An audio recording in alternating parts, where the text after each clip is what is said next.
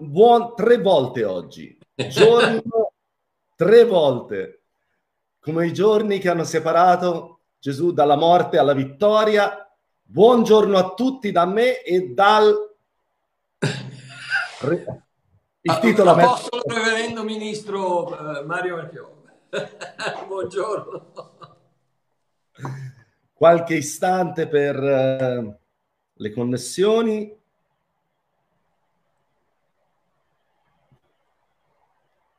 Eccoli che cominciano.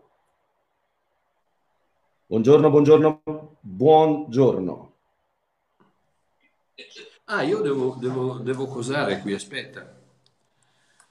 Uh, Prendi il Vado sulla tua pagina, no? Vai sulla mia pagina, condividi, fatelo anche voi, andate sulla pagina, no, no andate, ci siete già, se, siete, se mi state sentendo, condividi e potete poi eh, condividerlo sulla vostra pagina.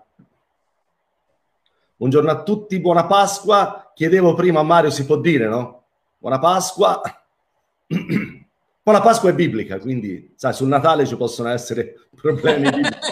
Ah, no, ma anche Natale Sai, sai Walter, che in inglese, sai che in inglese eh, noi abbiamo un gran problema perché in inglese si dice Easter. Easter eh. E i religionisti dicono che Easter proviene da Ishtar, che era una, una dea siriana. Astarte, sì, sì, sì, sì. Astarte. E quindi non si può dire Easter, bisogna dire qualcos'altro. E eh vabbè, ma noi questo problema non ce l'abbiamo e quindi buona Pasqua. Buona Pasqua. Eccoci, ok, allora share.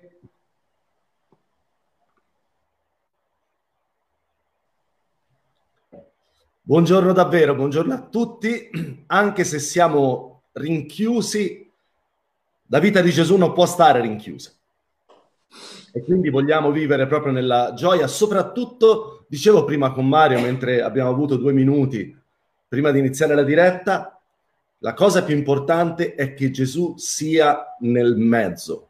Amen. Non una dottrina, non la dottrina della grazia, non noi, non una teoria, non una moda, una persona viva. Oggi noi celebriamo una persona viva. Quando io ho conosciuto Gesù, la prima rivelazione che ho avuto era che è vivo. È veramente vivo. Non è vivo come a volte noi utilizziamo no, delle metafore per parlare. Questa non è una metafora, Gesù è vivo, davvero, è vivo adesso. E lui è l'unico mediatore di cui abbiamo bisogno. E questa è la cosa più bella perché possiamo correre in ogni momento a lui, trovarlo vivo, trovarlo accogliente, trovarlo pieno di grazia e di verità, dice Giovanni. Sei d'accordo, Mario?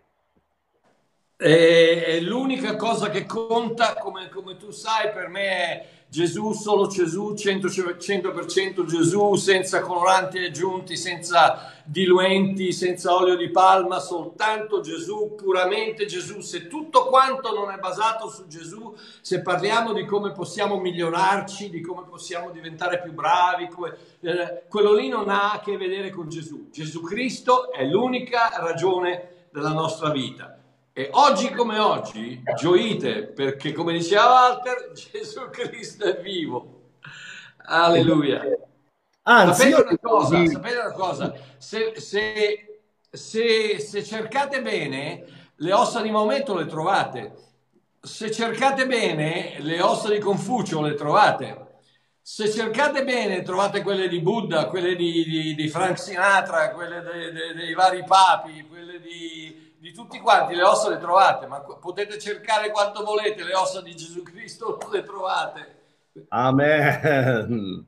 Amen. Ieri ho messo un post di, di auguri. E alla fine noi celebriamo una tomba vuota che ha permesso oggi in noi un cuore e una vita piena. Amen. Lui ha lasciato la tomba per venire a vivere dentro di noi. E diceva Mario, l'unica via, vogliamo fare un momento di lode Mario in questo giorno? Sì. Stiamo parlando di lui che non è una via, ma che è la via. La via.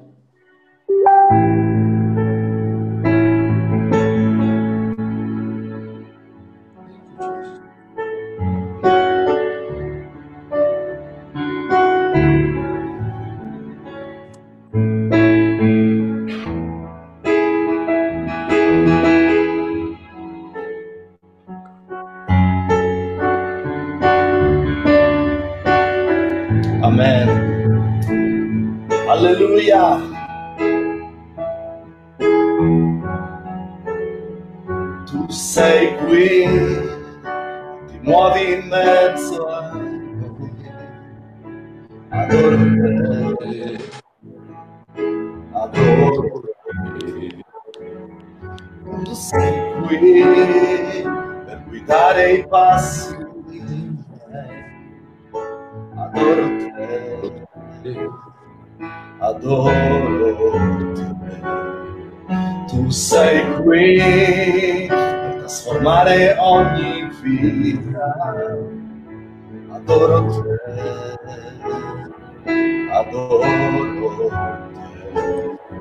Tu sei qui per compiere miracoli. Adoro te,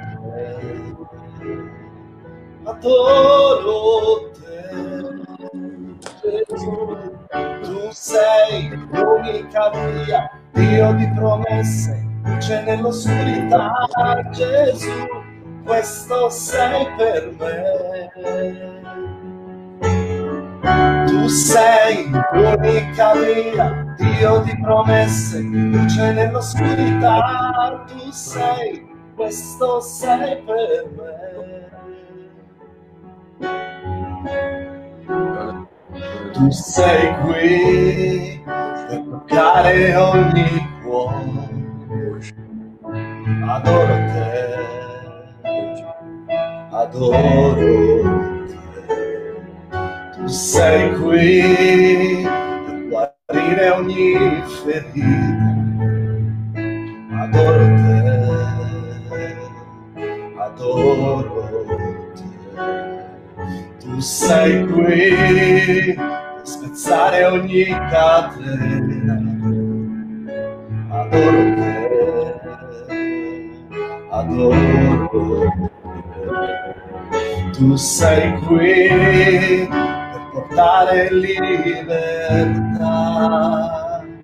Adoro te,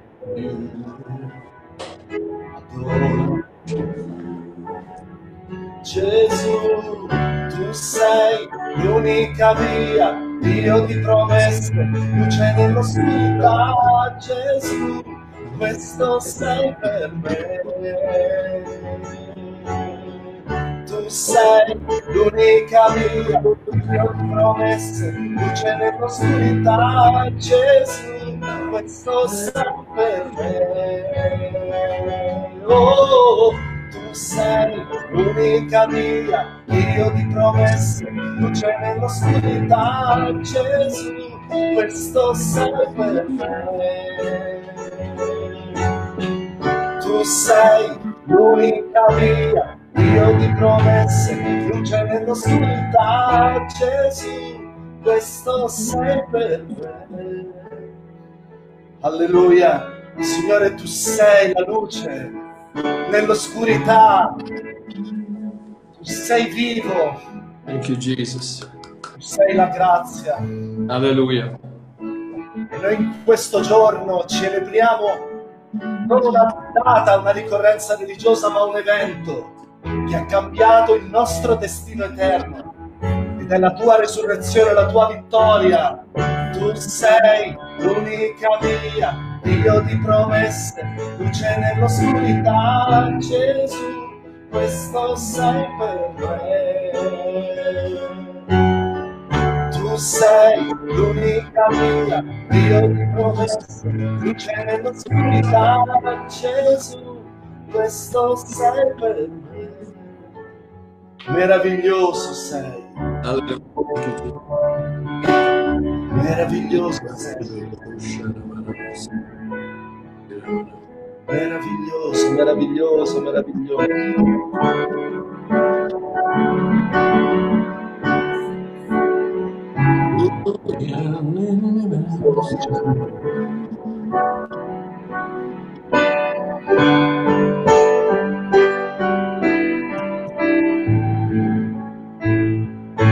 Ai piedi della croce io starò, contemplando la grandezza del tuo amore.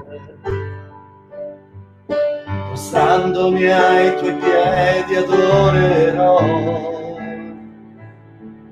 ricevendo la tua grazia nel mio cuore.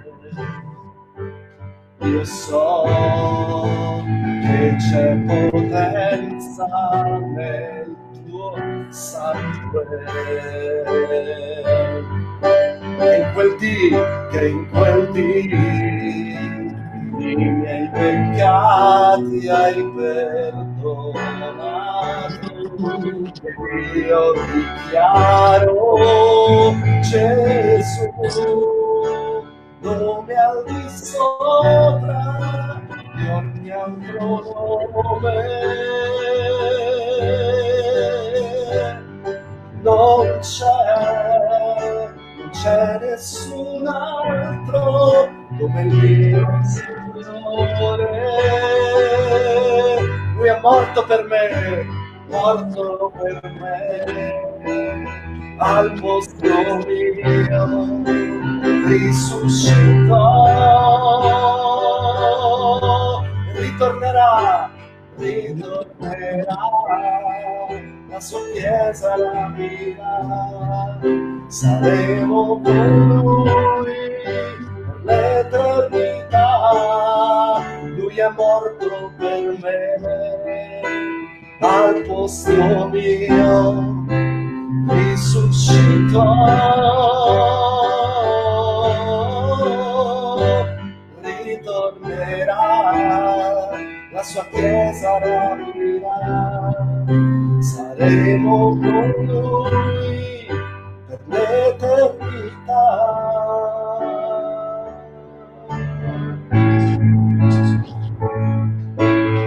Sei re, tu sei re, re sei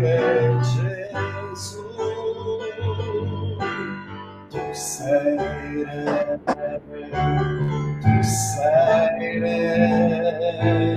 re sei re Gesù, a te leviamo te vediamo i nostri cuori, a te vediamo le nostre mani, rivolti verso il tuo trono, lodando te.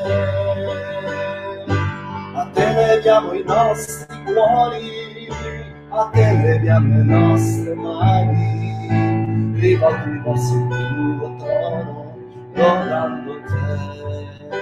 Tu sei re sei re, tu sei re, re, sei re Gesù. Tu sei re, tu sei re, sei Gesù. te leviamo i nostri cuori, a te leviamo le nostre mani, rivolti verso il tuo trono, lodando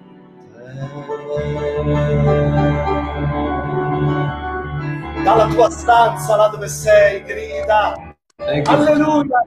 Alleluia! Lui è veramente risorto. Amen. Amen. Alleluia. Che bello. Alleluia. Che bello. Grazie, grazie Walter. Ah, grazie a Dio. Questa mattina ci sono un sacco di cose meravigliose, speciali, ma meravigliose, meravigliose. E vogliamo anche rispondere a alcune domande che ci sono state fatte. Perché è vero Mario, la volta scorsa non siamo ne riusciti a rispondere a tutti perché sì. c'è talmente tanta fame. Non è vero che non c'è fame di Dio in Italia, nel mondo, c'è una fame disperata quasi, disperata, che ha bisogno di speranza e ha bisogno però di una risposta ma di una risposta vera. Sai perché? Perché le persone non sono stupide e sanno distinguere il pane dalla paglia e il pane dalle pietre. E quando le persone sentono un Dio che magari la religione ha anche trasmesso nella loro vita, no? Ma che nel profondo del tuo cuore senti che c'è qualcosa che non torna. Purtroppo cercheranno risposte altrove. La eh. responsabilità della Chiesa è quella di indicare Lui, non Amen. di indicare se stessa. Perché noi diciamo che non è la Chiesa che salva, poi però non è che ci crediamo davvero tanto, no?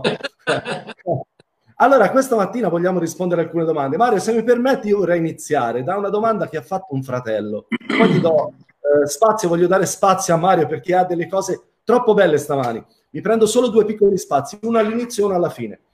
Ma questa è una domanda che viene fatta spesso, so che è stata fatta anche a te da un fratello, Mario, e è questa, ma se noi siamo nel nuovo patto, come Mario giustamente insegna, il nuovo patto inizia dalla morte e dalla risurrezione di Gesù quando viene inaugurato un testamento nuovo.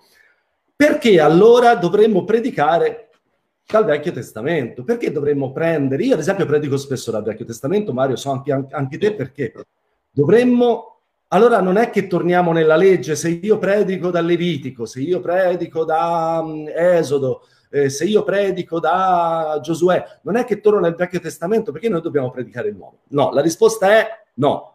A tutti voi che hanno fatto questa domanda e al fratello che l'ha fatta a Mario, la risposta è no. Anzi, ti dirò di più, io posso predicare dal nuovo e predicare dal nuovo il vecchio patto perché posso prendere scritture dal Nuovo Testamento e adattarle alla mentalità pre-croce. Oppure posso prendere passi del Vecchio Testamento e leggerli con la mentalità del dopo croce, anche perché Dio è sempre stato un Dio di grazia. È stato un tempo diverso, è stata una dispensazione diversa, ma Dio è un Dio di grazia dall'eternità, la sua natura è grazia. Non è che era un Dio di legge nel Vecchio Testamento e poi è diventato buono nel Nuovo perché è venuto Gesù a calmare in qualche modo un Dio arrabbiato. Non è così, assolutamente. Anzi, Gesù in Luca 24, con i discepoli di Emmaus, ha insegnato le cose che lo riguardavano, quindi le cose nuove, partendo da Mosè e dai profeti.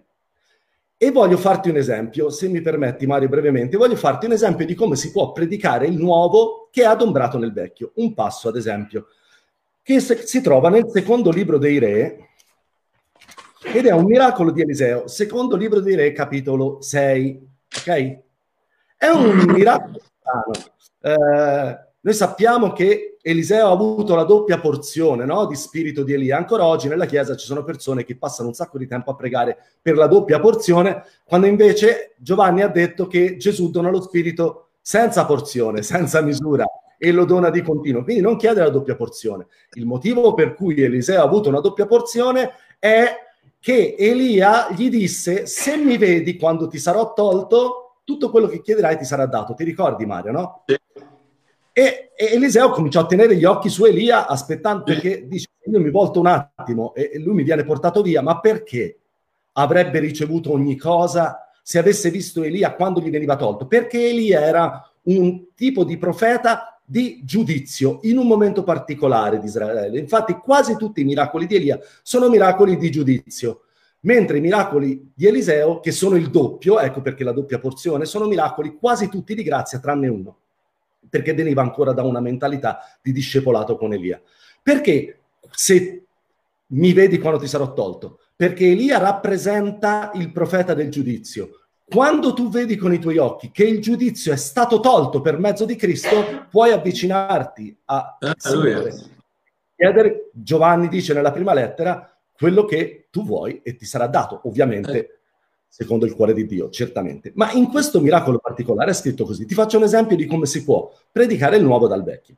È scritto così al verso 1. I discepoli dei profeti dissero a Eliseo, ecco il luogo dove noi ci raduniamo in tua presenza è troppo stretto per noi. Molto bella questa parola. Questa parola raduniamo in ebraico è yashab. Yashab non vuol dire solo radunarsi, ma vuol dire sedersi. E nell'antichità, in presenza di un profeta o di un padre, stavano seduti i figli. Già vedi che è cambiata l'aria. Quindi immagina un'assemblea, beh, a Pentecoste tutti erano seduti, erano riuniti nello stesso luogo, nella sala alta con Gesù, erano seduti, mentre Israele ai piedi del Monte Sinai erano in piedi, perché i servi stavano in piedi, i figli invece stanno seduti alla tavola.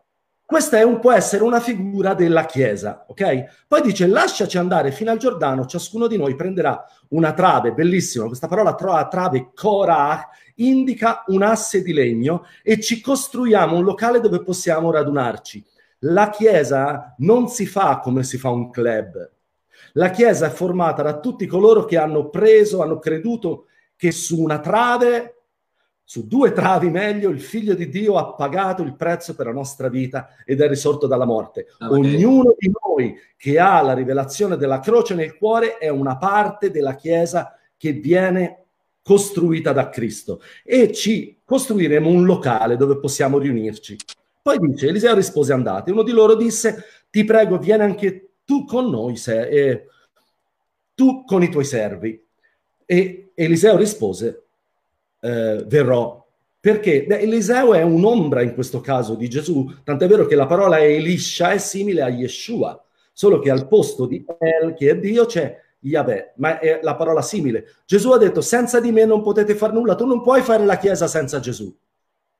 Non puoi fare come quella Chiesa che aveva Gesù che bussava fuori e diceva se mi aprite la porta io entrerò. Quella lettera è scritta a una chiesa e spesso la chiesa è così. Siamo tutti dentro, intenti a fare la chiesa, ma il Signore della chiesa è fuori che bussa e dice scusate, posso entrare? Così andò con loro. Quando giunsero, attento qui, eh, quando giunsero al Giordano si misero a tagliar legna. Mentre uno di loro abbatteva un albero, il ferro della scure gli cadde nell'acqua. Perciò egli cominciò a gridare, ah mio Signore, l'avevo presa in prestito. L'uomo di Dio disse dove è caduta. Quello gli indicò il luogo e allora Eliseo tagliò un pezzo di legno, lo gettò in quel medesimo luogo, fece venire a galla il ferro e disse prendilo. Quello stese la mano e lo prese. Che miracolo strano. È molto strano. In realtà qui c'è un'ombra della salvezza che è meravigliosa. Questa scura rappresenta la nostra vita. Il, il, questo servo di Eliseo dice, l'avevo presa in prestito. La, la vita è un dono che Dio ci ha dato e che noi amministriamo come qualcosa che lui ci ha donato. Ma a motivo del peccato, la natura di peccato ha preso l'uomo. Davide dice nel peccato mi ha concepito mia madre e come il ferro non può galleggiare nell'acqua, la nostra vita non può galleggiare davanti alla parola di Dio che è rappresentata dall'acqua. Andiamo a fondo. La parola di Dio è talmente perfetta, è talmente alta che la nostra natura di peccato nella quale nasciamo in Adamo va a fondo. Noi siamo nati a fondo, perduti, ma un legno è stato gettato dentro la parola di Dio per redimere la legge, per riscattarci dalla legge. E cosa accade? Che quando questo pezzo di legno va nell'acqua, la scure si stacca dal fondo e inizia a galleggiare come il legno. Perché? Perché quando io ho creduto in quel legno, nell'opera finale di Cristo alla croce, io ho preso la sua natura. Apparentemente sono ancora ferro, apparentemente ancora invecchio, ancora cado in alcune difficoltà, però la mia vera natura è quella oggi di galleggiare. Io oggi non sono più sul fondo dei miei peccati, perché un legno, una croce fatto, si è talmente identificata con me che ha fatto sì che anche se apparentemente io sono ancora ferro, quello di prima, io oggi galleggio e sono salvato. Ecco un'ombra di come tutti, quasi tutti i passi del Vecchio Testamento sono buoni per predicare l'unica vera buona notizia che è la croce e l'opera finita di Cristo. Amen. Amen. Grazie Walter, gloria a Dio, bellissimo, bellissimo. Ok, eh, adesso una, una domanda che mi, è, che, che, che mi è stata fatta è questa. Però fratello Giovanni... Eh, Giovanni, prima lettera, dice al versetto 9 del primo capitolo, se confessiamo i nostri peccati, eccetera, eccetera. Allora, vanno confessati? E questo è la, eh, diciamo, il versetto più classico con il quale viene contestato il perdono eterno, il perdono eterno che dice che i tuoi peccati passati, presenti e futuri sono stati inchiodati sulla croce una volta per sempre e riscattati, pagati attraverso il sangue versato di Cristo, perché senza il versamento di sangue non c'è perdono dei peccati e quindi attraverso quel versamento di sangue fatto una volta per sempre, tutti i tuoi peccati sono stati, ehm, sono stati eh, perdonati. E allora i religionisti vanno sempre a puntare il dito su, questa, su questo versetto che appunto leggiamo, dice uh, 9, se confessiamo i nostri peccati, egli fedele e giusto da perdonarci i peccati e purificarci da ogni iniquità. Ok, prima di tutto una piccola domandina. Quanta iniquità c'è dentro di te? Cristiano? Perché se non sbaglio, 2 Corinzi 5, 21 dice che colui che... no, devo stare attento a come lo faccio, perché poi sì. mi dicono il segno degli illuminati. Sì. perché mi sembra che 2 Corinzi 5:21 dice che colui che non conosceva peccato fu fatto peccato per noi che noi potessimo essere la giustizia di Dio in Cristo Gesù. Quindi noi siamo la giustizia di Dio e la lettera agli ebrei dice non mi ricorderò più, cancellerò i loro peccati e non mi ricorderò più della loro iniquità. Quindi quante iniquità c'è in te? Niente. Quindi fatti questa domanda. A chi sta parlando Giovanni? Giovanni sta parlando a un gruppo di, di, persone che erano con loro, più avanti nella lettera dice facevano parte di noi, ma adesso non sono, non sono più con noi, che si chiamavano i protognostici, in altre parole non erano ancora gli gnostici, perché gli gnostici, il gruppo conosciuto come gnostici, è venuto più tardi, mi sembra nel secondo secolo, non, non mi ricordo, ma eh, i protognostici non erano altro che la la, la, la discendenza, diciamo, dei Sadducei. I Sadducei che dicevano, uno, non c'è, eh, non, il peccato non esiste. Due, gli spiriti non esistono, quindi che, eh, Gesù Cristo non è venuto nella carne, è venuto come spirito. Tre, eh, non, Dio non è, non è, un'entità, ma è una potenza. E ragazzi, non è cambiato niente. Eh? Ancora oggi co- cosa, eh, che la forza sia con te. no? ancora, oggi, ancora oggi peccato, ma non dice male, ma quale peccato? Se va bene per te, non fai male a nessuno, va bene, no? Quindi non esiste il peccato, Gesù non, è, non si è incarnato, tanto è vero che più avanti nella lettera Gesù dice lo spirito dell'anticristo è proprio quello che dice che Gesù non si è incarnato. Perché? Perché sta parlando evangelicamente, evangelisticamente, evangelisticamente sta parlando a questo gruppo di persone non salvati. E cosa dice?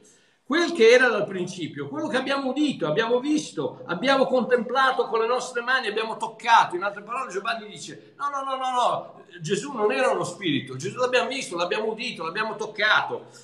La vita è stata manifestata, noi l'abbiamo vista e ne rendiamo testimonianza, vi annunziamo la vita eterna che era presso il Padre, è stata manifestata a noi.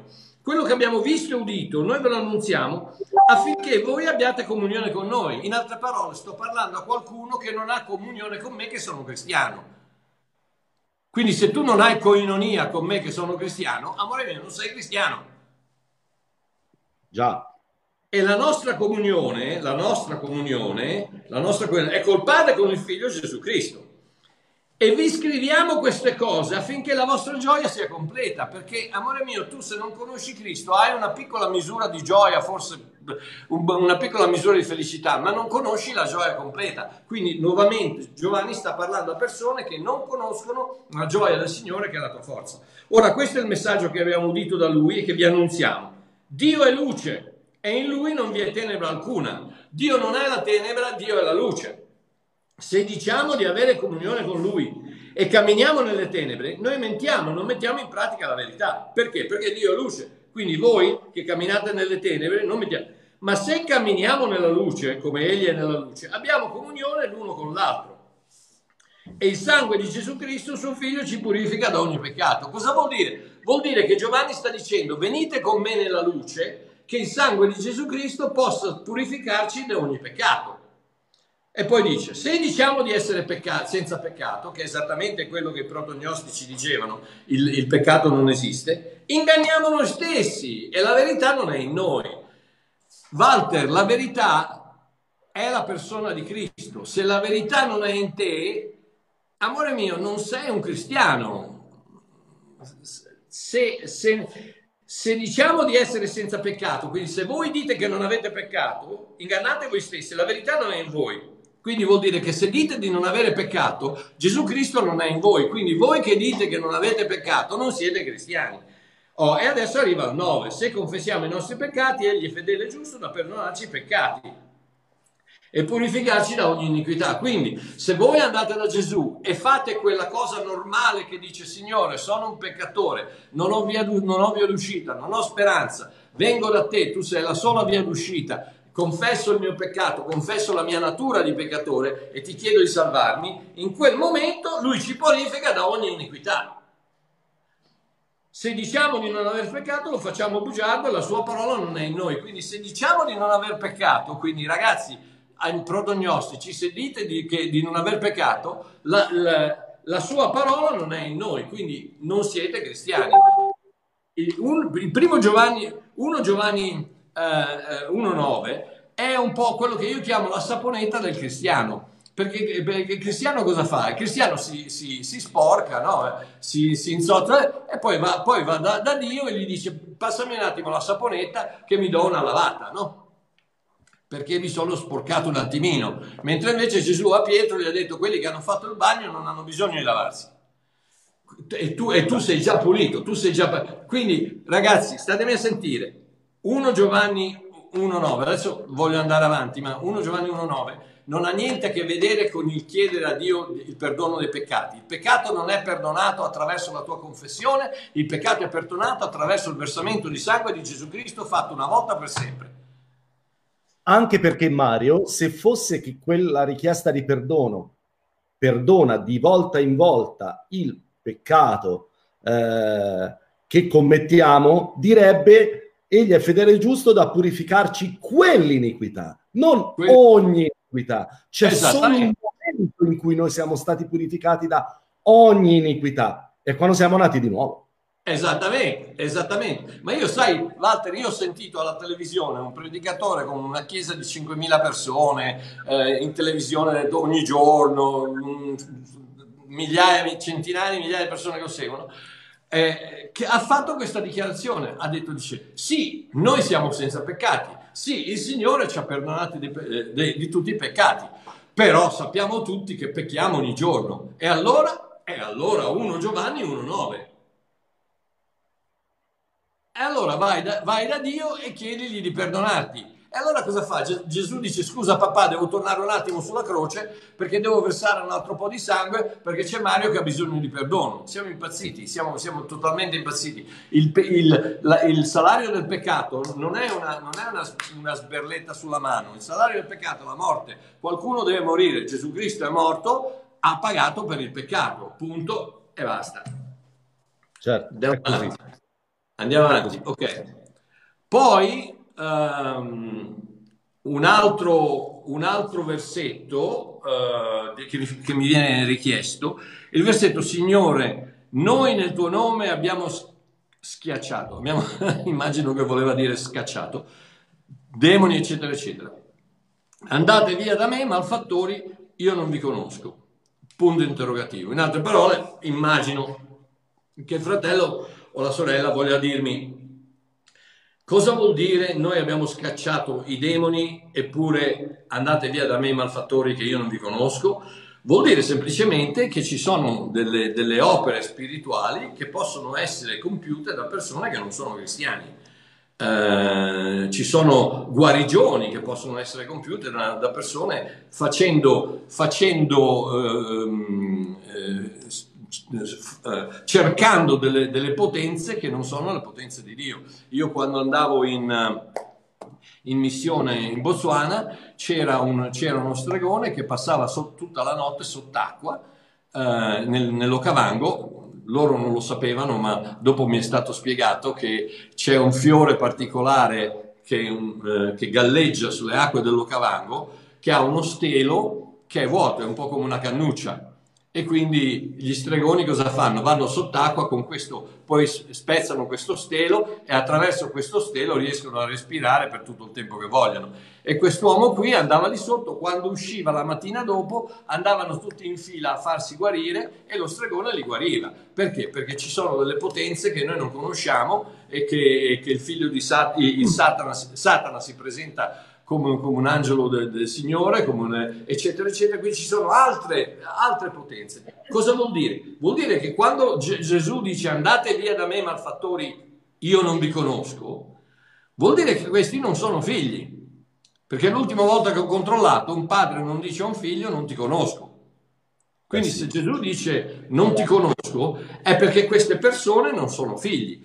E poi ci sono famosi, i famosi eh, giudizi, eh, il, il, trono il gran trono bianco, il trono di Cristo, 2 Corinzi 5, Matteo 25, eh, Apocalisse 20 e 21, dove ci sono sempre, quando, se tu vai a vedere, ci sono due gruppi di persone, perché questo è, um, questo qui, que, il versetto che mi, ha, mi, è stato eh, citato è appunto uh, Matteo 25. Matteo 25 dove dice, velocemente,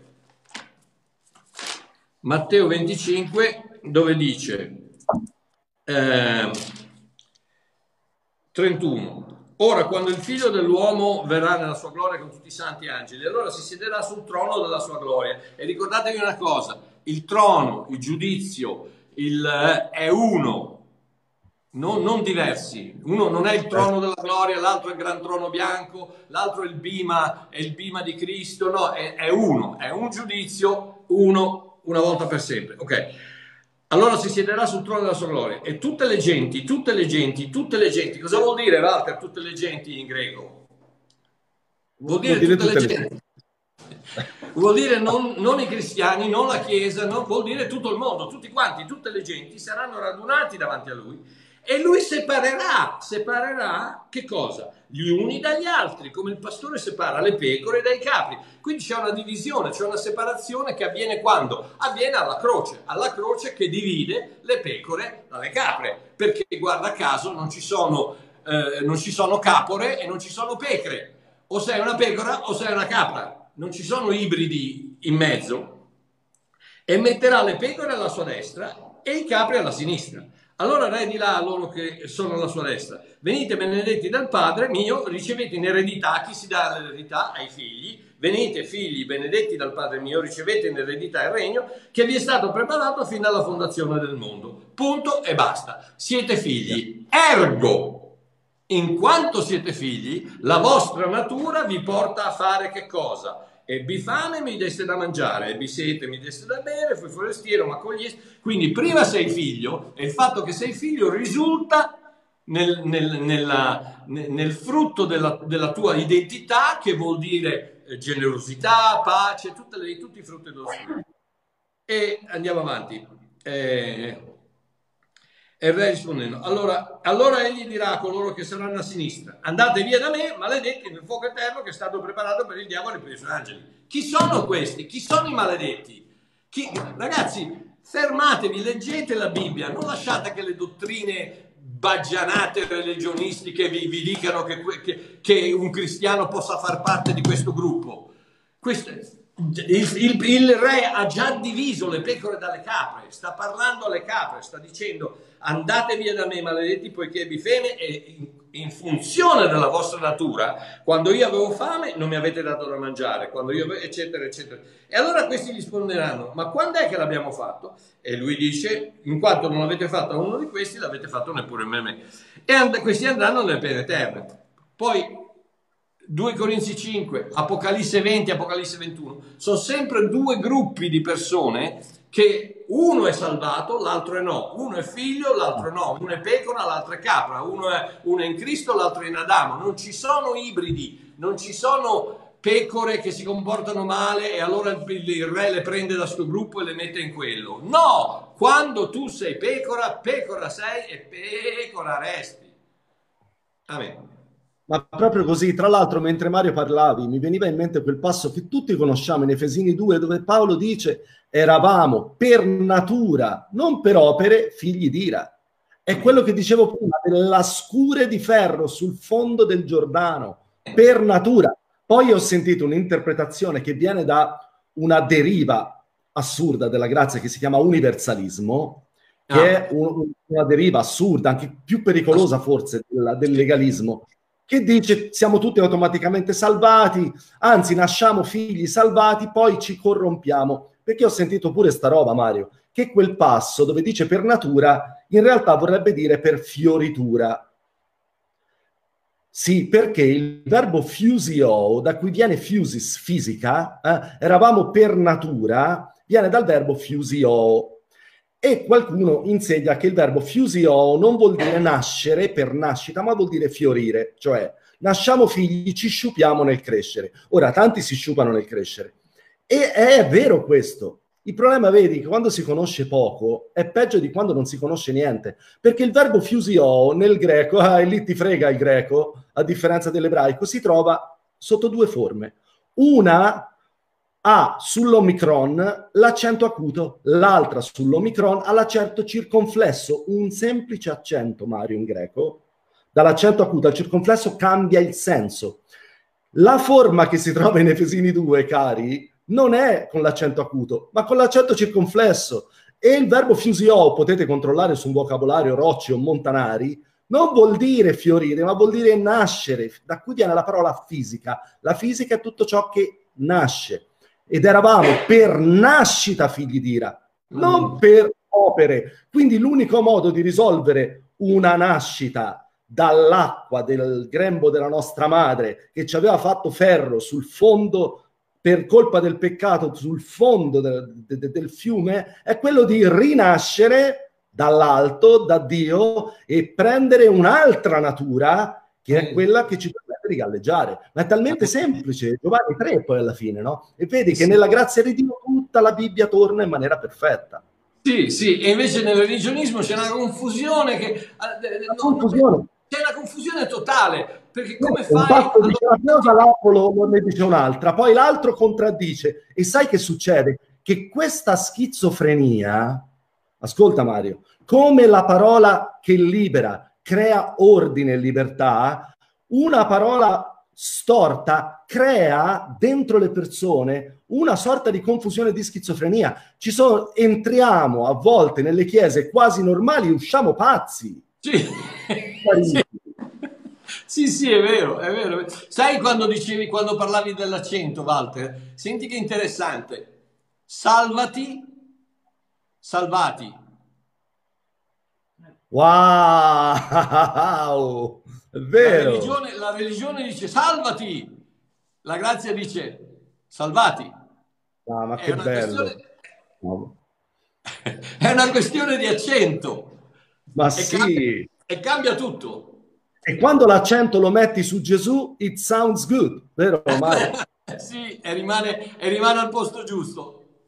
Sai, prima Mario hai detto una cosa, mi è venuto in mente, se mi dai due minuti poi ti ridò subito la parola. Vabbè. Quando parlavi del, di, Giovanni, di prima Giovanni 1, no? del fatto che Dio ci perdona un po' alla volta quando chiediamo perdono. Io vi chiedo in questo momento, siete tantissimi, ascoltate perché queste cose io, noi le stiamo portando dalla scrittura, non con interpretazioni strane, per quello che c'è scritto. Yeah. Quello che Mario ha detto è talmente vero che si trova in un'ombra del Vecchio Testamento, se mi permettete, in Genesi, l'ultimo capitolo di Genesi, nella storia di Giuseppe, alla fine della storia di Giuseppe. In Genesi eh, 50, dal verso 17, solo il verso 17. Ascol- ascol- ascoltate la meraviglia della grazia, la meraviglia. Allora, in Luca 7, Gesù ha detto una frase alla fine dell'episodio di quella donna che entrò in casa di, ti ricordi, no, del fariseo, disse, a chi poco si perdona, poco ama. Sai perché nella Chiesa c'è poco amore per il Signore? Perché abbiamo insegnato un Dio che poco perdona. E a chi poco perdona, poco ama. E questo non lo dico io, lo dice il mio Signore Gesù.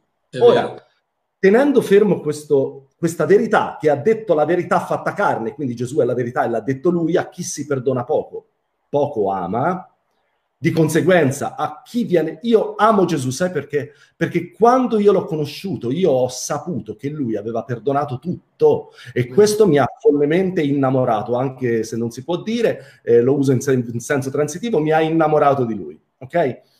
In Genesi 50 c'è un momento in cui Giuseppe piange. Tu mi insegni, Mario, che Giuseppe è una delle figure di Cristo. Sì. Quindi va visto come ombra di Cristo. Allora, negli ultimi eh, sei capitoli di Genesi, mi pare, Giuseppe piange cinque volte. La prima volta quando tiene Simeone lo fa mettere in carcere. La seconda volta piange quando parla di Beniamino. La terza volta piange quando si getta al collo di Beniamino. La quarta volta piange quando vede Israele, il padre, e la quinta volta, numero della grazia, ascoltate, in cui Giuseppe, Gesù, piange è qui. Ascoltate questo verso che rivelazione che ha. Dice, qui sono i fratelli che parlano, i fratelli che si sentivano in colpa per quello che avevano fatto e dicono così. Eh, partiamo dal verso 15, leggiamolo dal 15 al 17. I fratelli di Giuseppe, quando videro che il loro padre era morto, dissero: Chissà se Giuseppe non ci porterà odio e non ci renderà tutto il male che gli abbiamo fatto. Questo è un modo di vedere Dio.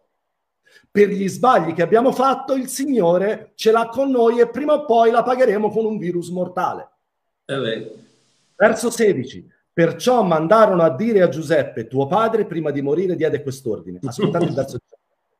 Dite così a Giuseppe, perdona ora, sottolineate la parola ora. Se avete una penna, sottolineatela. Perdona ora ai tuoi fratelli il loro misfatto e il loro peccato, perché ti hanno fatto del male. Ti prego, perdona dunque ora e due, due volte la parola ora. Perdona ora il misfatto dei servi del Dio di tuo padre. Giuseppe, quando gli parlarono così, pianse. Gesù piange quando noi crediamo che lui ci perdoni ora. Perché quello che Giuseppe voleva è che loro credessero che lui li aveva già perdonati di tutto. Bellissimo. E porta lacrime a Gesù quando noi crediamo che lui ci perdona nell'ora, nel momento in cui noi chiediamo perdono del peccato di cui ci rendiamo conto e non degli altri 500 di cui non ci rendiamo conto. No, Gi- Giuseppe piange quel perdona ora. Lui non ci perdona ora, lui ci ha già perdonato di tutto. Bellissimo, bravo Walter, grazie. Bene, bene, gloria a Dio. E questo è, è, è meraviglioso come, come, anche stamattina sembra che lo Spirito Santo stia, stia eh, weaving, stia, stia eh, cucendo una storia, perché stiamo parlando di natura, stiamo parlando di, di nascita, stiamo parlando del, del, del, dell'ascia di ferro, la natura che, che affonda, stiamo parlando del, fatto che i figli sono da una parte, i servi sono dall'altra, le pecore, le capre. E vorrei parlarvi velocemente della mia più grande rivelazione, che è stata, è stata probabilmente il motivo di tutte le, le, le mie pietrate. Eh, ripetute, eh, è, è, proprio questa. E, non è cambiato molto nel religionismo perché appunto adesso vi farò vedere che sono, le pietrate sono partite già dai tempi di Gesù. È la cosa che fa impazzire i religionisti. Quando io dico che se sei un figlio, sarai figlio per sempre. E li fa, li fa, li fa impazzire. Li, li, li fa, sì, sì, emoji, l'emoji con le, con le mani così. Sì, sì, li, li, fa, li, fa, impazzire. Quando io gli dico vatti a fare una doccia fredda perché stai male, hai bisogno, hai bisogno di calmarti un attimino. Oh, eh, ci, sono, eh, ci, sono, tante, tante, tante dottrine, ma la, la, la, parola di Dio ci porta soltanto un solido fondamento e lo troviamo in 2 Timoteo 2,19. Il solido fondamento rimane fermo portando questo sigillo. Il Signore conosce quelli che sono suoi. Ok? Eh, in altre parole, Dio non ha bisogno di fare un paternity test, non ha bisogno di fare un esame di paternità per sapere se Walter Biancalana, Mario Marchiò, Pasquale Esposito o quello che sia gli appartiene.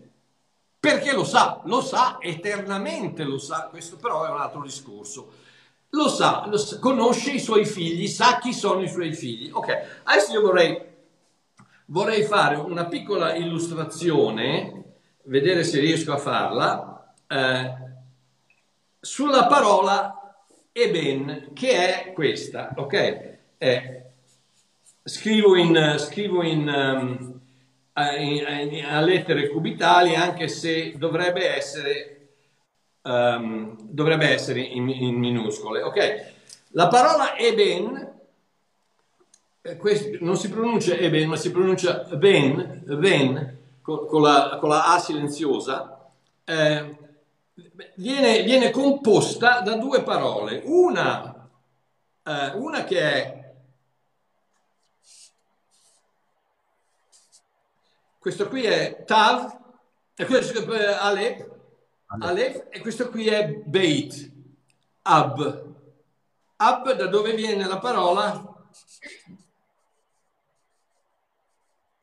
Giusto? Eh, nel, nel, nel, nell'ebraico proto-sinaico, prima del Sinai, la, questo, qui, questo rappresentava la, la, la Alep rappresentava, era la testa di un bue, in altre parole il, il, il capo della mandria, e questo, e questo qui era la, il, la piantina di una tenda, di una casa. Quindi il capo della casa è il padre. Ok?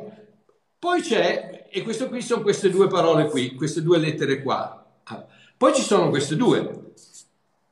Poi c'è invece eh, il figlio che è Beit, la stessa lettera lì, e Nun.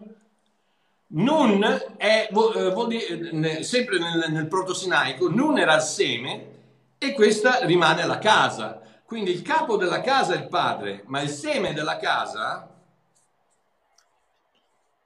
è il figlio.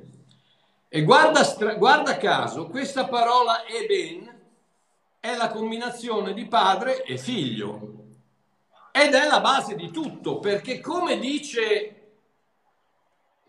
come dice Gesù in Matteo 21:42 dice Gesù chiese loro, non avete mai letto nelle scritture la pietra che i costruttori hanno scartato è diventata la pietra angolare, la pietra più importante dell'edificio, la base di tutto. La base di tutto cos'è? È il padre e il figlio. Questa pietra è la base di tutto. Gesù dice la pietra più importante, la base, la pietra angolare. Tu sapevi, eh, sai che la pietra angolare era quella che veniva messa per prima, dove, dove veniva livellata la fondazione, dove veniva eh, ori, orientata la casa, era la, la, la pietra più importante. Se sbagli la pietra angolare va tutto a catafascio e, e dice questa è l'opera del Signore, una meraviglia ai nostri occhi. Ok, vediamo un attimino questa pietra cos'è. Matteo 16, 18, Gesù, Matteo 16, Gesù, da, Gesù chiede ai suoi discepoli, ma chi voi dite che io sono? Prima gli dice, chi dice la gente che io sia? E allora loro gli, fanno la, la, eh, il discorsetto, eh, ehm, eh, eh, uno dei profeti, Geremia, Isaia, questo, questo è uno dei profeti. Eh, e lui dice, ma chi dite voi che io, che io, il figlio dell'uomo, quindi Ben Adam, Ben, Ben Adam, figlio dell'uomo, chi voi dite che io, Ben Adam, sia? Pietro, immagino che si dà una botta sulla fronte dice, tu sei Ben Elohim, il figlio di Dio. Tu sei, perdonami, tu sei Yoshua, Ben Elohim, figlio di Dio, tu sei Cristo, figlio di Dio. Quindi tu, Ben Adam, attraverso l'opera di Cristo, sei diventato Ben Elohim, figlio dell'uomo, attraverso l'opera del Messia sei diventato figlio di Dio. E Gesù dice, benedetto sei tu, Pietro, e, e qui devo scusarmi con i miei fratellini um, cattolici, romano-cattolici, perché Gesù non parlava greco e non parlava latino, quindi non ha usato la parola Petra e Petros, ma ha usato la parola Kefas e Zur.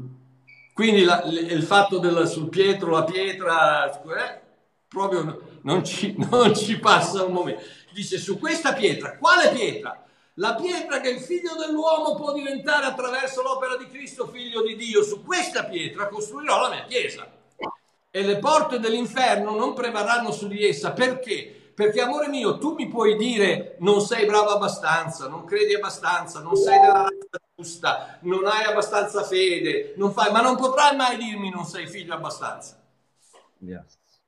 E quindi le porte dell'inferno che rappresentano, le, le, che rappresentano i capi dell'inferno, Satana stesso, può venirti, metterti il dito sotto il naso e accusarti di dire tu non hai abbastanza santificazione, non hai abbastanza fede, non hai abbastanza eh, bontà, non, hai abbastanza, non sei abbastanza, non credi abbastanza. E al che tu ti giri e gli dici sì, magari non ho abbastanza santificazione, magari non credo abbastanza, magari non prego abbastanza, magari non digiuno abbastanza, ma figlio sono e figlio resto, perché figlio non ho bisogno di essere abbastanza, o lo sono o non lo sono.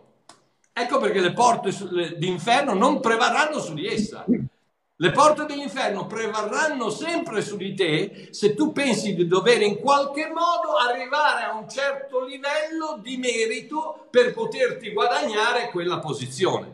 Ma non prevarranno su di te quando tu dici sì, hai ragione, diavoletto mio, non sono un figlio molto ubbidiente, non sono un figlio molto bravo, non sono un figlio molto eh, santificato, ne faccio di tutti i colori, però sai una cosa, figlio sono e figlio resto.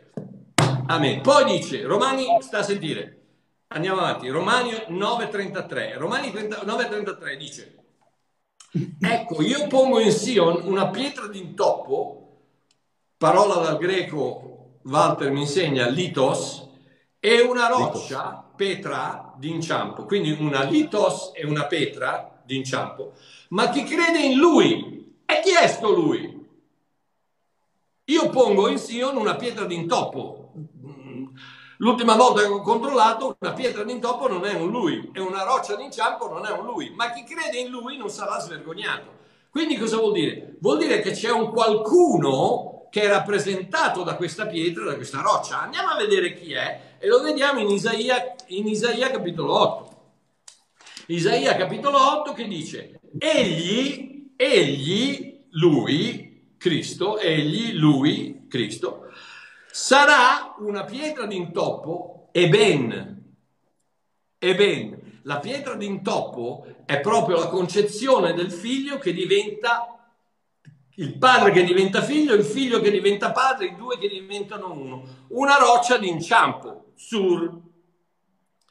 La roccia sulla quale la, la, la, la, chiesa è costruita, la roccia sur, non Petra, come dicono i romani cattolici, non ha niente a che vedere con Petra e Petros, è Zur e Ben, eh, o Kefas, eh, nel caso di Pietro, ma Eben è proprio la combinazione del figlio e del padre, del padre e del figlio che diventano il figlio dell'uomo che diventa figlio di Dio. E adesso guarda il motivo perché era chiamato la pietra d'inciampo e non è cambiato niente. Giovanni 10, Giovanni 10 dal 31 al 33 e dice i giudei presero di nuovo delle pietre per lapidarlo. Gesù disse loro, vi ho mostrato molte buone opere da parte del Padre mio per quale di queste opere mi lapidate? I giudei gli risposero dicendo, perché tu segui Walter Biancalana e Mario Marchiò che dicono che se sei figlio sei sempre figlio, ecco perché ti lapidiamo. Non ti lapidiamo per una buona opera, ma per una bestemmia. E perché tu che sei uomo ti fai Dio.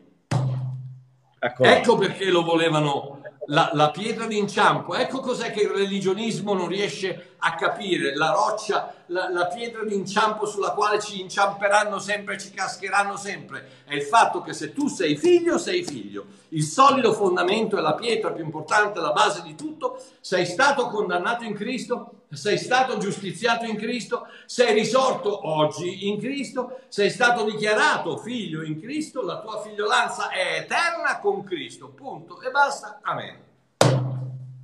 Oh, io ti so, ho preso tutti gli appunti, ma que, questo non è, questa non so dieci prediche.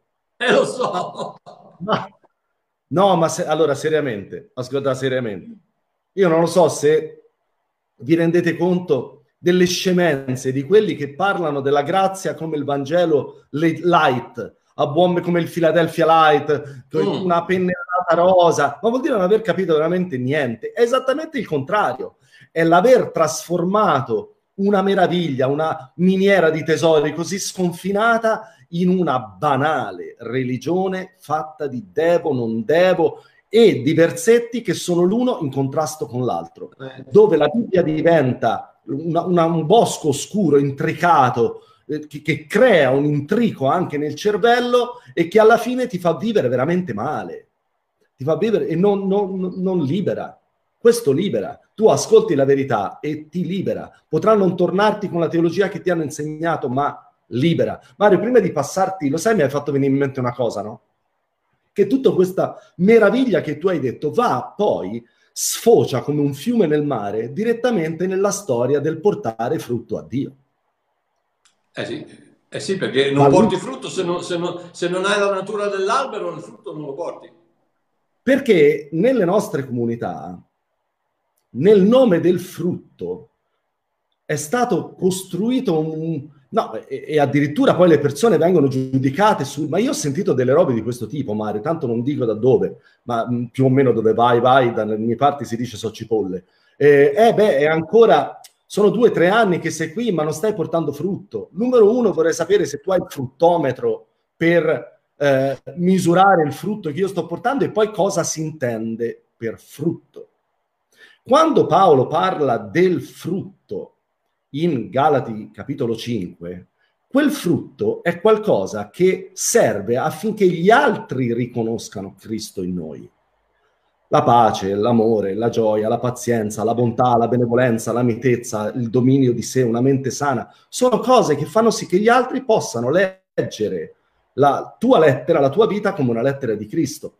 Il problema qual è? Che anche qui, siccome è stata tolta la grazia di mezzo, è stata rovesciata completamente eh, quello che Dio voleva dire parlando del frutto. Vorrei farvelo vedere brevemente nella Genesi, nel capitolo della Genesi, eh, ah, capitolo eh, di 18.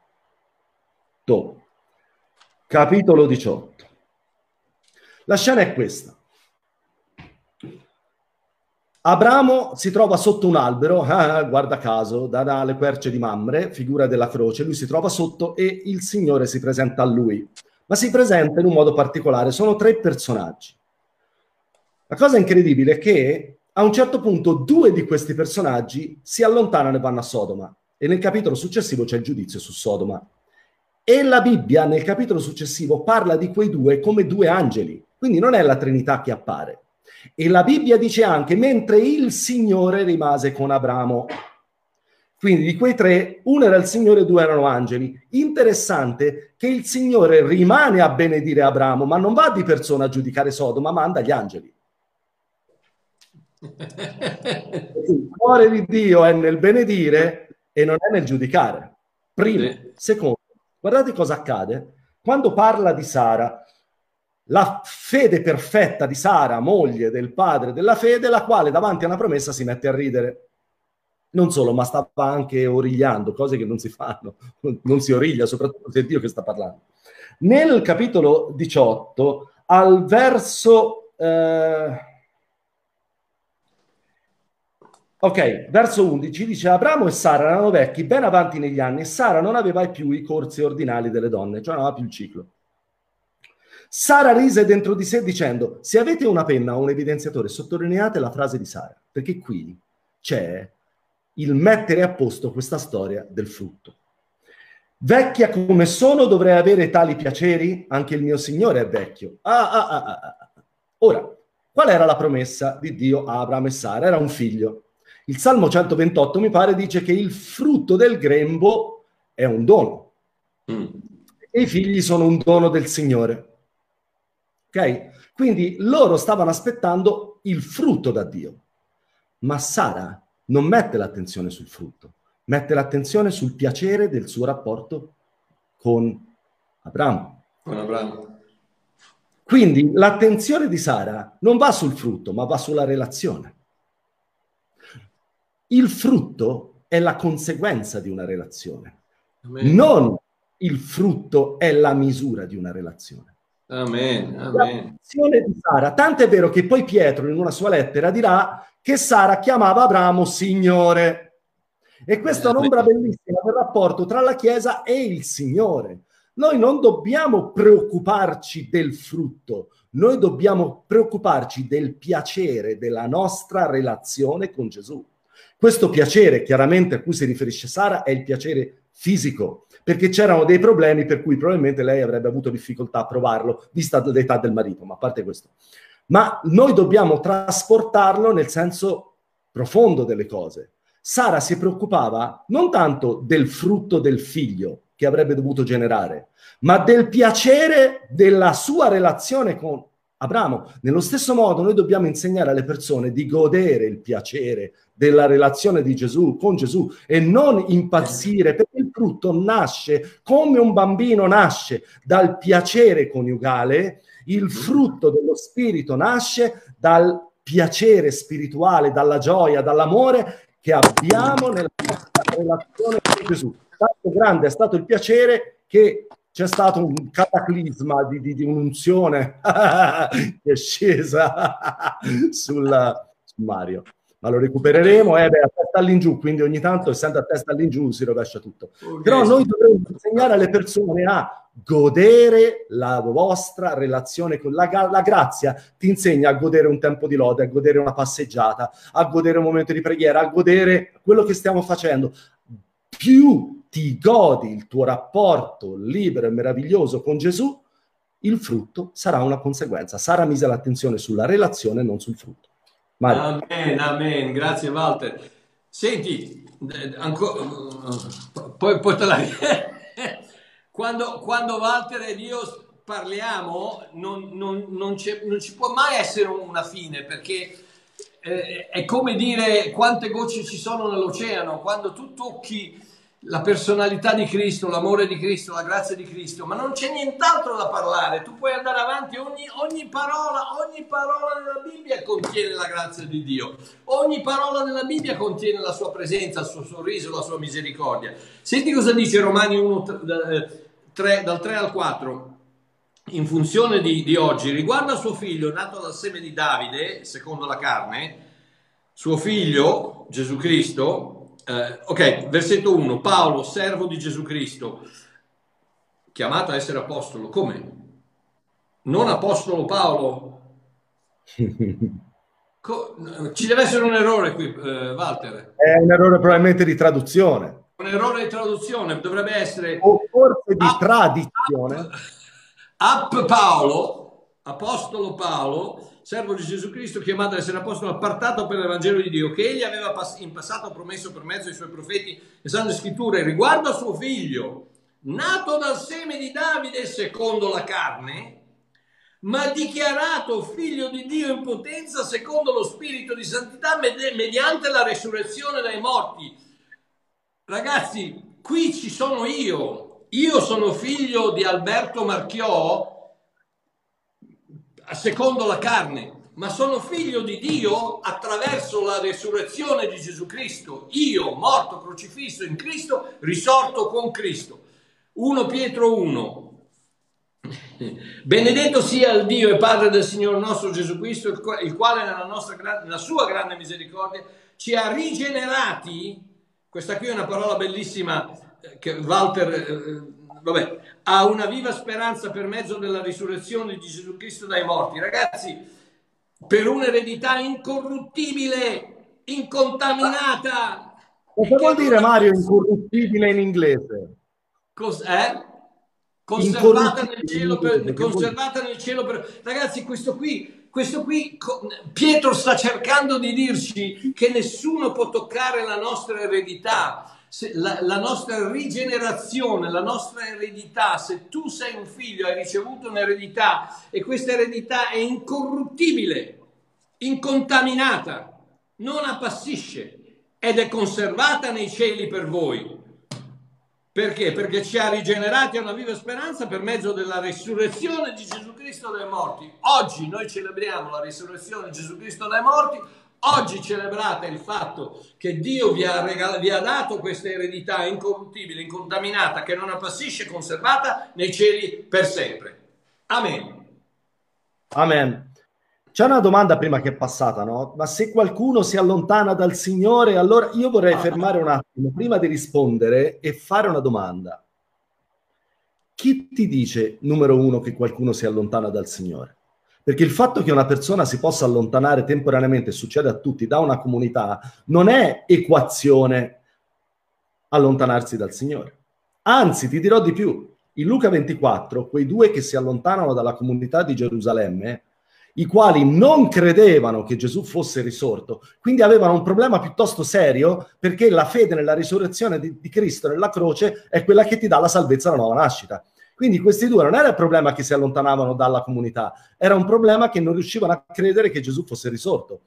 E al posto eh, loro noi avremmo detto, vedi, questi due fratelli si sono allontanati dal Signore. Numero uno, nessuno di noi sa quello che accade nel cuore di un altro. Allontanarsi da una comunità non vuol dire allontanarsi dal Signore, altrimenti stiamo credendo che la Chiesa salva. Da-dam.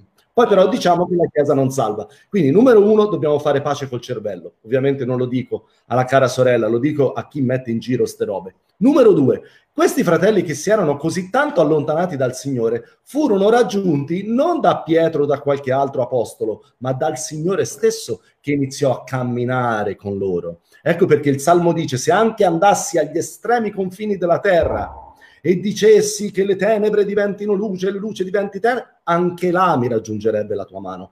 Mai giudicare chi, chi si allontana da una comunità. Ci possono essere molti motivi interni alla comunità o personale, ma non vuol dire allontanarsi dal Signore. Anche perché se anche io provassi ad allontanarmi da Lui, Lui non si allontanerà mai da me perché l'ha giurato per se stesso. Io non ti lascerò e non ti abbandonerò. Punto. Oh, Walter, Uh, sai una cosa interessante dei, dei, due sulla strada di Emmaus? Eh, questa è un'altra delle famose domande no? che noi dobbiamo fare alla volontà di, di Dio, se no Dio non... Cosa stavano facendo loro? Gesù ha detto non vi allontanate da Gerusalemme. Loro cosa stavano facendo? Se ne stavano andando da Gerusalemme, in altre parole stavano disubbidendo Gesù. E Gesù quando li vede cosa fa? Tornate immediatamente a casa. No, ci va insieme, ci va insieme, disubbidisce alla sua stessa volontà perché ama loro più che ama la dottrina della sua ubbidienza. Sì che bisogna ubbidire Gesù, non, non fraintendetemi, non, non, non, mi fate, non mettetemi parole nella bocca. È bello ubbidire tutto quanto, ma questi due che Gesù ha amato e che guarda caso, quando finalmente lui ha alzato il pane gli sono scivolate le maniche del, del, della tunica e, e, loro hanno visto le cicatrici sui polsi. Nel momento in cui lui ha reso grazie Eucaristia, hanno creduto, lui è sparito perché è andato via dal di fuori e è andato dentro. In quel momento, nel momento in cui cre- hanno, hanno visto la crocifissione, è entrato dentro. Quello è, il Dio che, quello è il Dio che abbiamo noi, quello è il Dio che ti segue, non importa quanto tu sei disubbidiente, non importa quanto vai, sì che devi ubbidire, ubbidisci per la tua vita, ubbidisci per la tua felicità, ubbidisci per, tua, per il tuo benessere, perché se dai retta a papà, papà ne sa più di te, quindi fai quello che ti dice lui, ma non lasciare che queste idiozie di religionismo ti, ti, ti, ti, convincano. Un'altra cosa, come fai a allontanarti da Gesù quando tu sei in Cristo? Esatto. Come fai a allontanarti da uno che è in te? Allontanati, allontanati dalla tua spina dorsale. Allontanati, da, allontanati dal tuo fegato dal tuo pancreas, dal, dal, allontanati dal, dai tuoi polmoni, allontanati dal tuo cuore. Non puoi, sono in te. Io in Cristo, Cristo in me, noi in Dio siamo un'unità. Se sei figlio e sei, sei, hai ricevuto la sua natura, sei in Cristo, non ti potrai mai allontanare da Cristo. Quello che puoi fare è puoi fare delle idiozie, peccare, ed è per quello che Gesù ti guarda e dice non lo fare più, dai che ti rovini la vita. Ma, Ma sì. Non... Guarda, pr- proprio per quello che dicevi, pensate Paolo che è talmente ligio verso i Corinzi nella seconda lettera di dire siamo pronti a punire ogni disubbidienza quando la vostra ubbidienza sarà perfetta, a Paolo il Signore rivela di non andare a Gerusalemme e Paolo dove va? Perché? Perché a volte lo zelo, l'amore per le cose che ami, a volte è più forte. Lui amava troppo il suo popolo. Lui voleva lui dice io vorrei essere separato da Cristo, no? Ti ricordi sì. Mario in una lettera? purché sì. loro, no? perché loro romantici. Questo è l'amore, ma il Signore vede sempre il motivo del nostro cuore. Ricorda questo, Dio vedrà sempre il motivo. Io non lo vedrò in te, il tuo pastore magari potrà non vederlo, ma il Signore vedrà sempre il motivo del tuo cuore. Mario, mentre parlavi mi è venuto in mente quel verso meraviglioso. Se lo avete sottolineatelo, perché anche questo è una demolizione di tutto l'apparato assurdo creato. Romani 5,19 dice così: Infatti, come per la disubbidienza di un solo uomo, sottolineate la disubbidienza di un solo uomo, i molti sono stati resi peccatori, quindi non solo per il peccato che noi abbiamo fatto, ma per il padre di tutti i peccati, così per l'ubbidienza di uno solo, di quanti? Di uno solo. L'ubbidienza di uno solo, i molti saranno costituiti giusti. Ecco la croce. Amen. Ecco, la... Amen. ecco, ecco il fondamento di cui quella pietra di cui tu parlavi, no Mario, prima. Amen, amen. Walter, hai visto quella domanda che hanno fatto? Ma allora cosa vuol dire non dobbiamo uccidere il vecchio uomo? E io, io, io, io vabbè, questo apre, apre una, una, una, una, scatola di... di, eh, di, tu vorresti uccidere suo nonno? Eh? Ma Ti velocemente. uccidere suo nonno? Velo, velocemente, velocemente voglio dire soltanto una cosa uscite dall'idea che dentro di voi, uscite dall'idea religionistica che siete schizofrenici. Non, non ci sono due persone dentro di voi, ce n'è una. Non, yes. non c'è, non, quello che c'è, ci sono vecchie abitudini, ci sono vecchie, vecchie modi di fare, ci sono vecchie eh, pensieri, vecchi eh, modi di comportarsi, ma dentro di te c'è una persona sola, non hai bisogno di uccidere nessuno, è già stato ucciso sulla croce in Cristo. Io sono stato crocifisso con Cristo, non sono più io che vivo, ma vive Cristo che vive in me. Paolo dice, Paolo dice ai Galati. E quindi non ci sono due persone in te, non c'è l'uomo vecchio e l'uomo buono. Quello che devi fare è devi metterti vestirti dell'uomo nuovo, perché se ti vesti dell'uomo vecchio, tutto quello che fai va a finire che si spacca tutto, perché l'uomo nuovo non si può vestire dell'uomo vecchio e va a finire che la tua vita va a catafascio, pur essendo uomo nuovo, perché non hai capito che devi cambiare il modo di pensare. Romani 12, 2, la rinnovate la vostra mente perché la vostra mente deve in qualche modo incominciare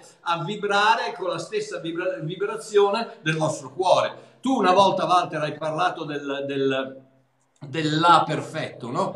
del, che tutte le corde della chitarra devono essere... E mi è venuto in mente il diapason. Il diapason eh, eh, sono, sono, due sbarrette esattamente uguali in densità, in lunghezza, in volume. Quando tu ne colpisci una attraverso la vibrazione dell'aria, l'altra incomincia a vibrare nella stessa e quindi fa esce fuori questo La perfetto, questo, questa nota perfetta ed è soltanto quando la tua mente e il tuo cuore, il tuo cuore è perfetto e quando il tuo cuore viene, incomincia a vibrare e fa vibrare la tua mente sulla stessa nota, allora sì che avrai una nota perfetta, allora sì che potrai cantare e potrai... Non abbiamo cantato buongiorno a questo giorno che allora sì che lo potrai cantare perché tutto un tratto il tuo cuore, la tua mente vibra in funzione della, della perfezione che c'è nel tuo cuore.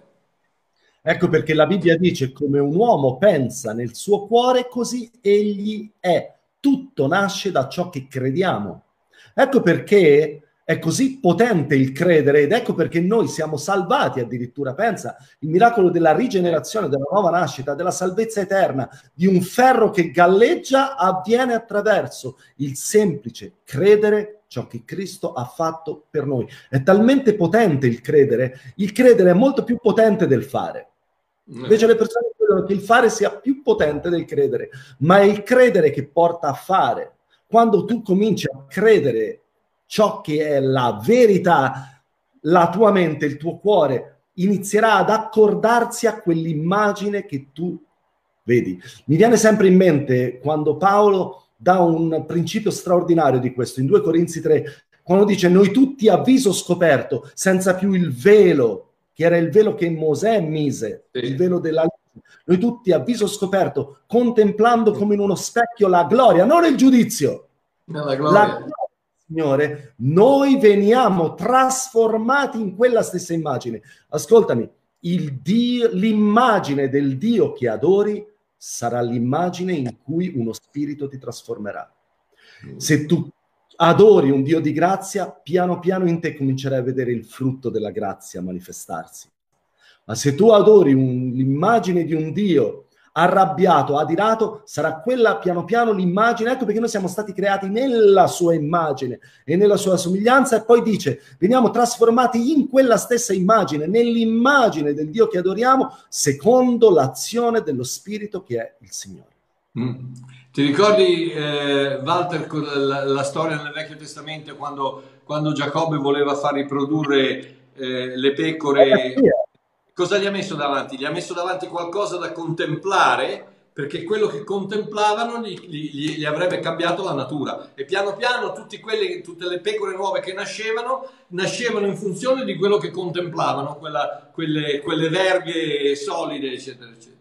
Lo sai, credo sia Genesi 29. Lo sai, Mario, quello lì è stato per tanti anni, no? Qualcosa su cui sentivo che il Signore mi chiamava a meditare. E anch'io ho sempre visto questo. Fino all'anno scorso, un giorno ero in camera e mi ricordo, ero lì che, mi, sai quando ti godi, non pregavo nemmeno, mi godevo la presenza di Dio e sento nel mio cuore, Walter prendi di nuovo Genesi 29 e ho detto no, nel nome di Gesù no, sono 23 anni che prendo Genesi 29, no. Insomma, alla fine ho preso Genesi 29, Mario, come l'ho aperto in un lampo.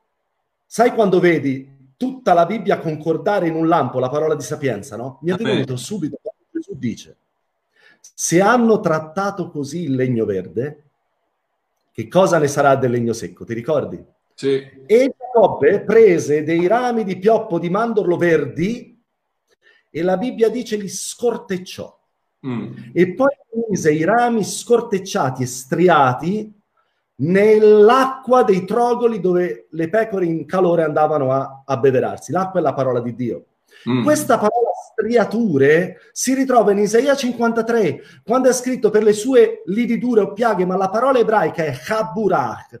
Haburach sono le striature del flagello sul dorso di Cristo. Quella era una figura del legno verde, Cristo, colpita con le Haburach messa nell'acqua. Quando tu nella parola di Dio, dentro la parola di Dio. Vedi Cristo che è stato flagellato per te, ciò che è accaduto a lui viene su di te come quelle striature venivano sul mantello e c'è, una, c'è un trasferimento, c'è una comunione, c'è lo scambio della croce, la guarigione a quel principio lì.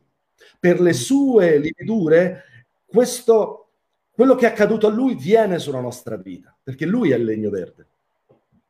Amen, amen. È tutta, è tutta, la Bibbia, dall'inizio, da Genesi 1 fino, a, fino all'Apocalisse 21, tutta la Bibbia, tutta la Bibbia 22, tutta la Bibbia completamente, tutta parla del sacrificio di Cristo. C'è un filo rosso, c'è un filo rosso che, che, attraversa dall'inizio alla fine, dall'arca di Noè al cesto di Mosè, all'albero della vita, al sacrificio di Abele, ai sandali di, di, di, di Abramo. Tutto quanto è legato dal filo dell'amore di Dio che ti cerca sempre di portarti ai piedi di quella croce, di guardare quel serpente chiamato Neushatan e così che guardando quel serpente tu possa essere guarito una volta per sempre. È così. E tra l'altro quel filo rosso che Raab, lo sentivo nella tua diretta l'altra mattina, mise fuori dalla finestra, uno dei due significati, oltre scarlatto, vuol dire anche in ebraico speranza. Da da! Perché la speranza è nel sangue di Gesù. Amen, amen, amen, amen.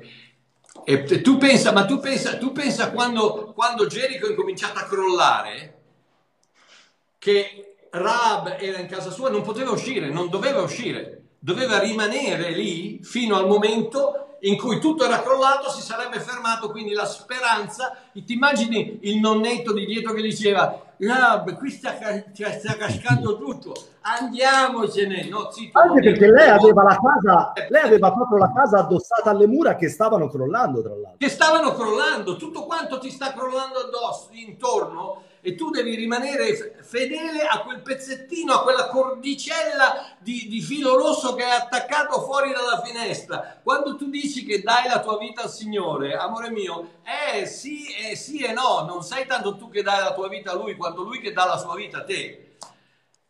È su quello che tu basi la tua speranza. È proprio così.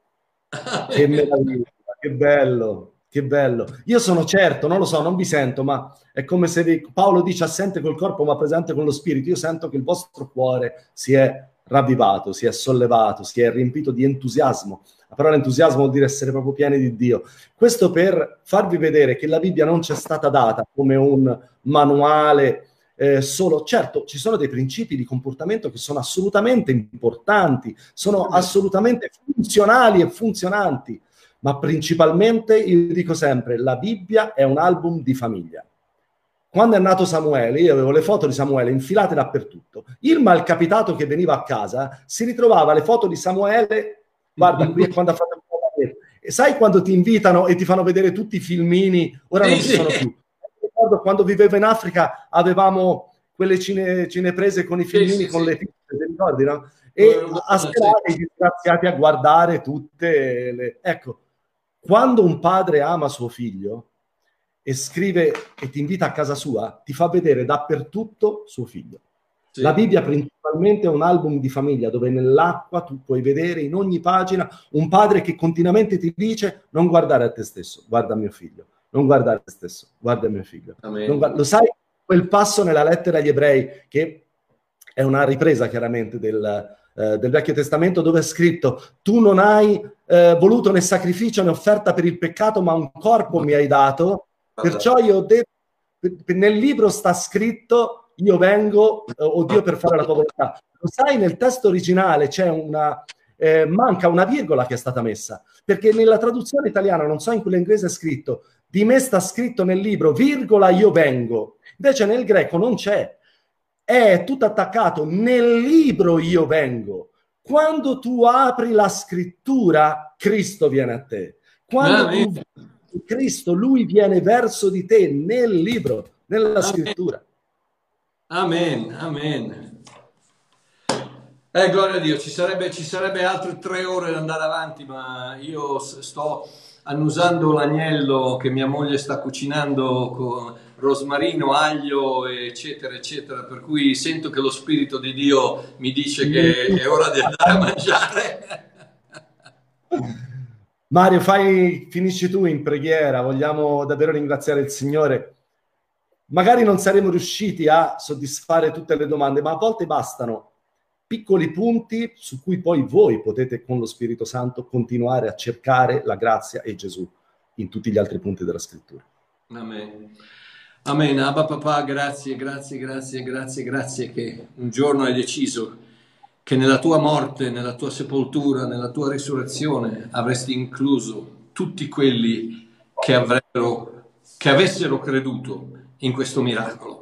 E grazie per quello, papà. Grazie che, grazie che non ci hai dato un libro di, di istruzioni da, da, da, seguire o di comandamenti da, da ubbidire, ma ci hai dato un uomo a cui appartenere. E una volta che siamo nel figlio, saremo nel figlio per sempre.